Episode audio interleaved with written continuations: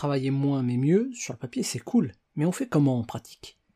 Pas vraiment de solution miracle, mais plusieurs méthodes de travail à appliquer, des habitudes à mettre en place.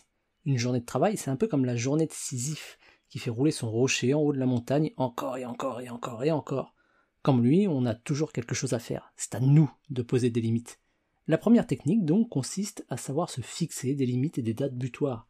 De nous dire, bon, aujourd'hui je fais rouler mon rocher en haut de la montagne entre 9h et 16h, et après, je laisse tomber pour la journée.